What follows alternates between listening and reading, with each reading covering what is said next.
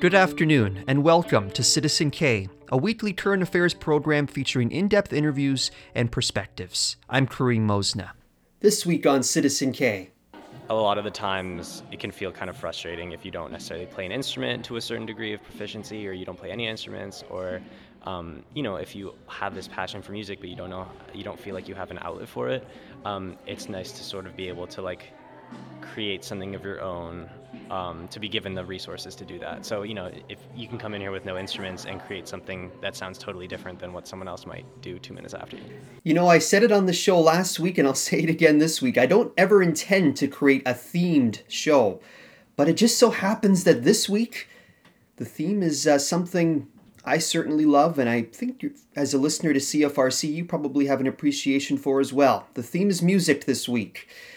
And uh, we're going to be speaking with a founder of a Queen's University club or collective, if you will, that uh, basically has the mission statement that anyone can make music. We'll learn more about that coming up. But first, well, this one goes back to my roots in a way. You see, before I came on as a local journalism initiative reporter here at CFRC, I hosted a jazz radio show that uh, really focused on new movements within jazz, and I hosted that for about a decade. And through that, I interviewed a lot of uh, great names in jazz and a lot of up and coming artists in jazz. So, my first interview here on today's show is a conversation with pianist, composer, and vocalist Michael Kaeshammer, who draws from jazz, boogie woogie, classical, rock and roll, and lots more. And he'll be coming to Kingston, making a stop at the Grand Theater this Friday night. And he joins me now to talk about the tour and his latest album, and also the music that he was inspired by growing up. So I followed your music over the years. I had the chance to see you live at the Markham Jazz Festival several years back. And one thing I really took away is whether listening to an album of yours or seeing you live, it's going to be an eclectic experience. And I'm wondering if that's reflective at all of the music that you were exposed to growing up. Yeah, I think that's you you um, hit the nail on the head there. I think um, the fact that you know for my i see the whole thing as just my thing my style and i i um I'm, i see myself as a piano player not as a jazz piano player not as a boogie woogie piano i'm just a piano player. But the um the influences my music has or the writing has comes from exactly that. Songs um styles i grew up listening to. It started with listening to my dad play ragtime and and uh, stride piano when I was five six years old. I uh, started classical lessons when I was seven. I um, my mom took me to a Little Richard concert when I was fourteen. I uh, you know, and then there was the records at home with lots of Count Basie and Jerry Lee and stuff like that. So um, it's all good music, and uh, for me, and I'm still to this day, I love that music, all of those artists. Um, that's kind of what comes out. Interesting how you know all of those come from say the the 20s through till about the late 50s. You know, going from ragtime to uh, to Count Basie and uh, Little Richard that you mentioned there. Um, so would, would you say that that it really it's that era that really sort of shaped your love and appreciation of music in general? Well, um, I I think for piano playing, it definitely did. Um, you know, I at the time when I was growing up in Germany, all these artists I mentioned were what I got exposed to through my parents. But then in school, I had friends as well, and I was a huge ACDC fan. I was in their in their fan club, and I was, you know, like this was like the time when they put the Razor's Edge out and they were on the radio. So I listened to a lot of hard rock and pop music and Phil Collins and whatever um, was on the radio at the time, and and TV was a big thing. Uh, so that influenced me as well, because uh, as a listener, I listened to a lot of that stuff, but it didn't really influence my piano playing per se at the time, you know. Excellent. And uh, just to further expand, uh, for example, uh, you, you can go from jazz standards, say Caravan, to you know taking care of business by uh, BTO uh, in, in the same show. So, I mean, certainly, you know, as you touch on, yeah, there's that influence on your piano playing, and then there's just the influence of the music that, you know, you were exposed to growing up as well. Yeah. Yeah, and, and that's where the songwriting comes in. You know, for for songwriting, um, all those all those different styles um, have influenced me, um, and and especially for writing l- songs with lyrics. Um, I'm a big fan of the traditional verse, pre-chorus, chorus kind of, you know, like even like Beatles or Tom Petty or like that kind of songwriting thing. I, I love that. Now, is, is this your first uh, tour following the pandemic? It is, yeah. We did a few uh, one-off shows between late spring and now, I guess. And this is the first actual tour we're on. Yeah, and it's actually the longest tour I've been on in Canada. Awesome. And I understand that really what this tour is is it's giving us a, a bit of a preview in terms of uh, your your new album that's set to come out. Uh, Turn It Up, and I understand you also just released a record uh, just earlier in the fall, the Warehouse Sessions. Uh, so tell us a little bit uh, about, first of all, the Warehouse Sessions, and then uh, I'd love to know a little more about what's what we can look forward to with Turn It Up.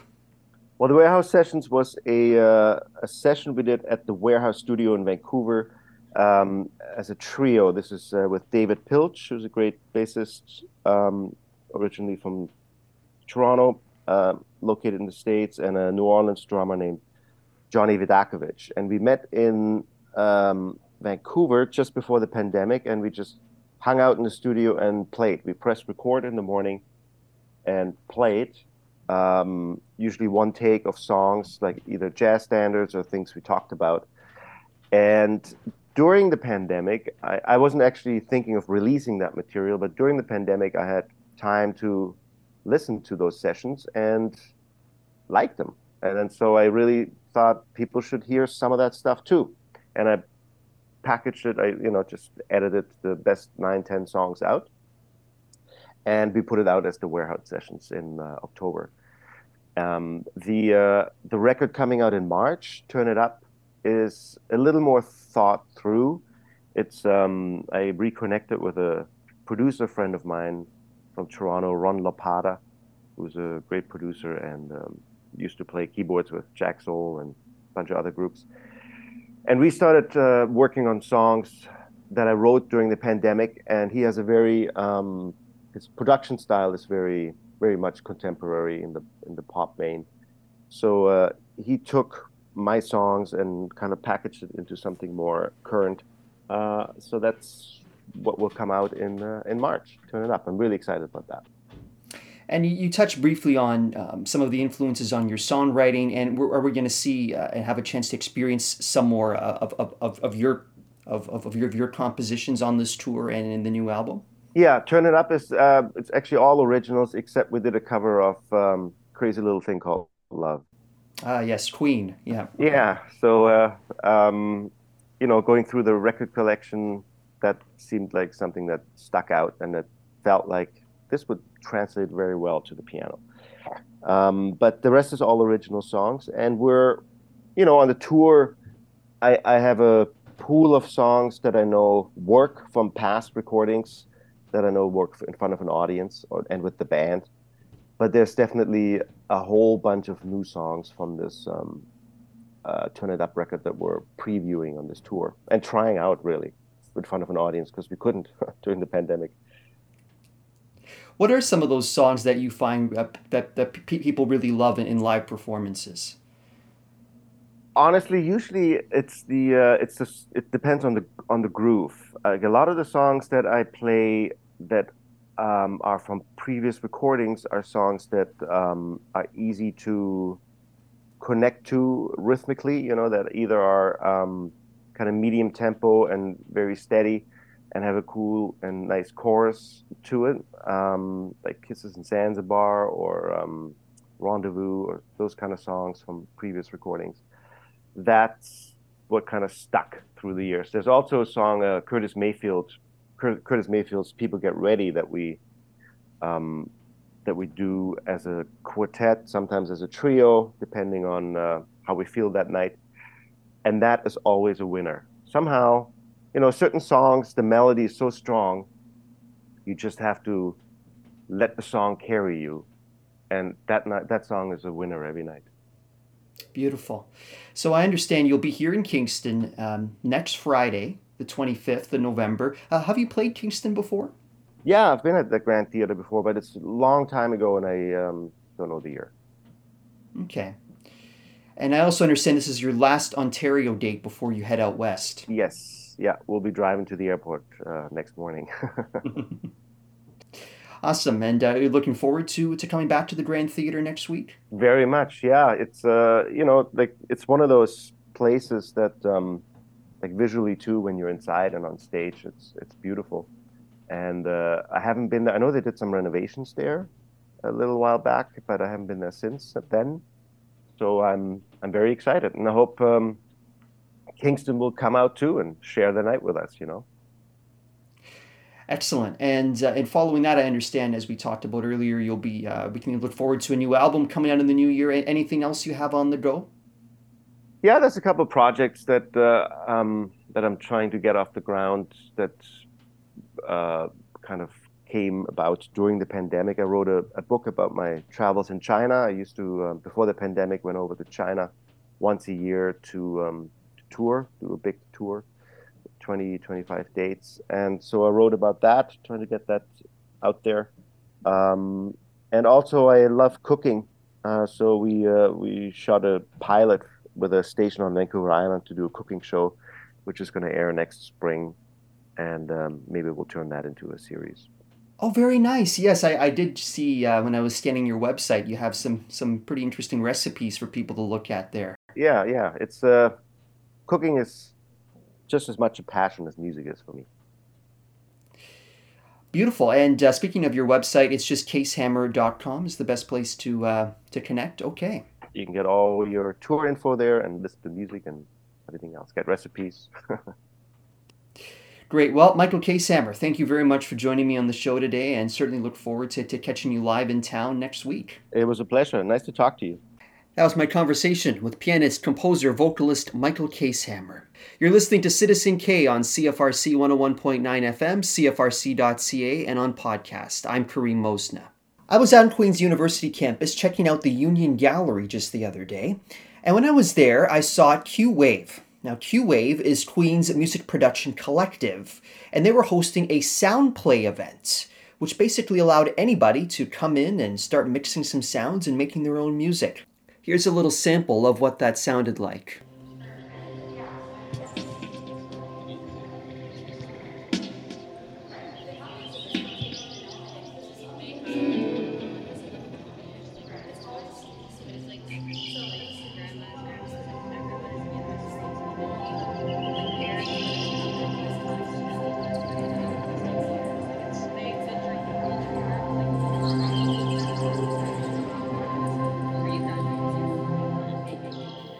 Pretty neat, eh? I even gave it a little try. It was a lot of fun.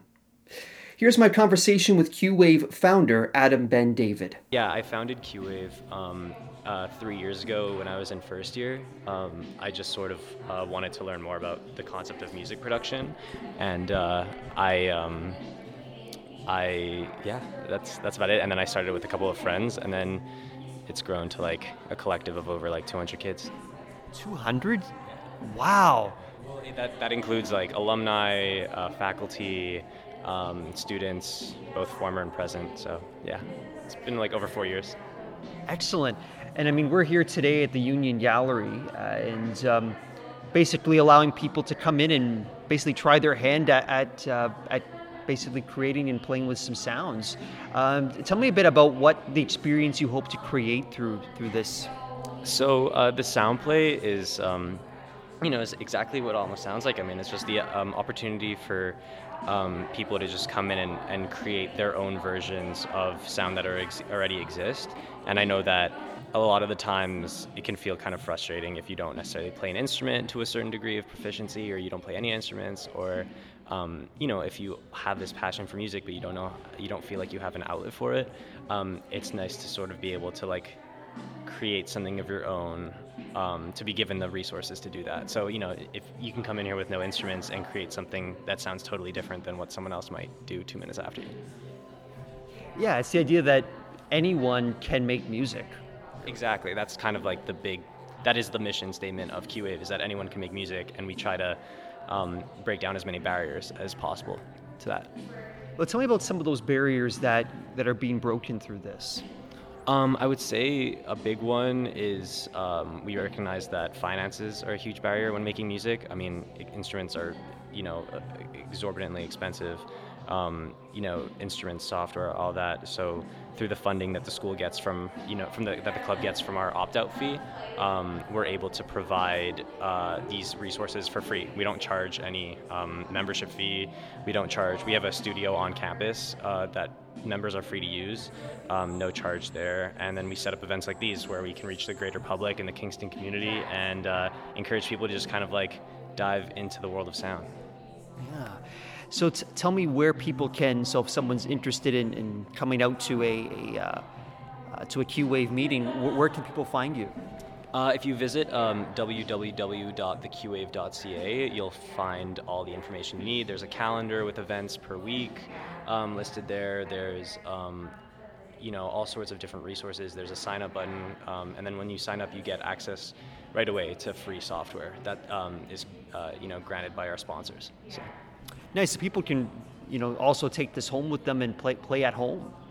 Exactly, yeah. And that's the idea is that you get a digital audio workstation for free, and then you can start sort of messing around with sounds by yourself. And we host um, seminars and weekly tutorials to teach people how to use that software that we give them, so that we don't leave them in the dark. You know.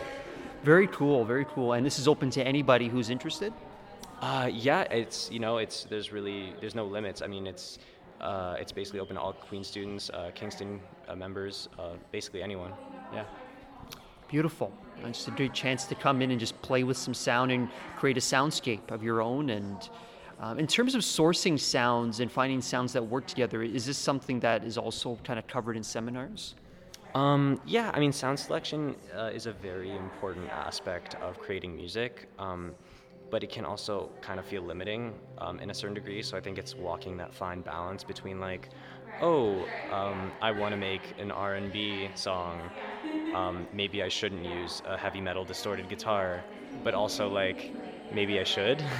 you know, maybe I want to do something a bit different. Um, so I think sound selection can both be a blessing and a curse, um, and you have to be able to sort of find walk, walk that fine line. And you know, Q-Wave is always happy to help sort of um, talk about that and see where that leads people for sure. Yeah. I guess, and it's a chance to experiment and see see what combinations you, you can come up with, really. Yeah, exactly. It's it's all about the the infinite is infinitude a word? I don't know. The infinity you of the, the the infinity of possibilities that uh, lie before you when you have uh, the world of sound at your fingertips. So for sure. You're majoring in life science and, and also minoring in music. Um, you know, down the road, you know, once you graduate, you know, could you see uh, you know, using some of what you're doing with in Q-Wave perhaps in, in a future career? Um, I definitely think that I'm going to be focusing more on the music side of things. Um, life science is incredibly interesting, and you know, especially my specialization of infectious diseases and, and microbiology is you know so great. I just think that um, Q-Wave and my minor has sort of led me to this path of uh, maybe investing a bit more time in, in the scene of music. And so that's sort of something that I'm hoping to be able to discover. And if I think that that was at any point maybe not the right choice, maybe I'll go back and decide something else. But I'm going to give music a shot, and I hope that it uh, pans out. Great. Thanks so much. Thank you. That was my conversation with Queen's University Music Collective Q Wave founder Adam Ben David. And that's all for Citizen K this week. Citizen K was produced with the generous support of the Faculty of Engineering and Applied Sciences at Queen's University. CFRC 101.9 FM broadcasts from Kingston, Ontario, on the traditional lands of the Anishinaabe and Haudenosaunee peoples. Thank you for listening. I'm Karim Mosna.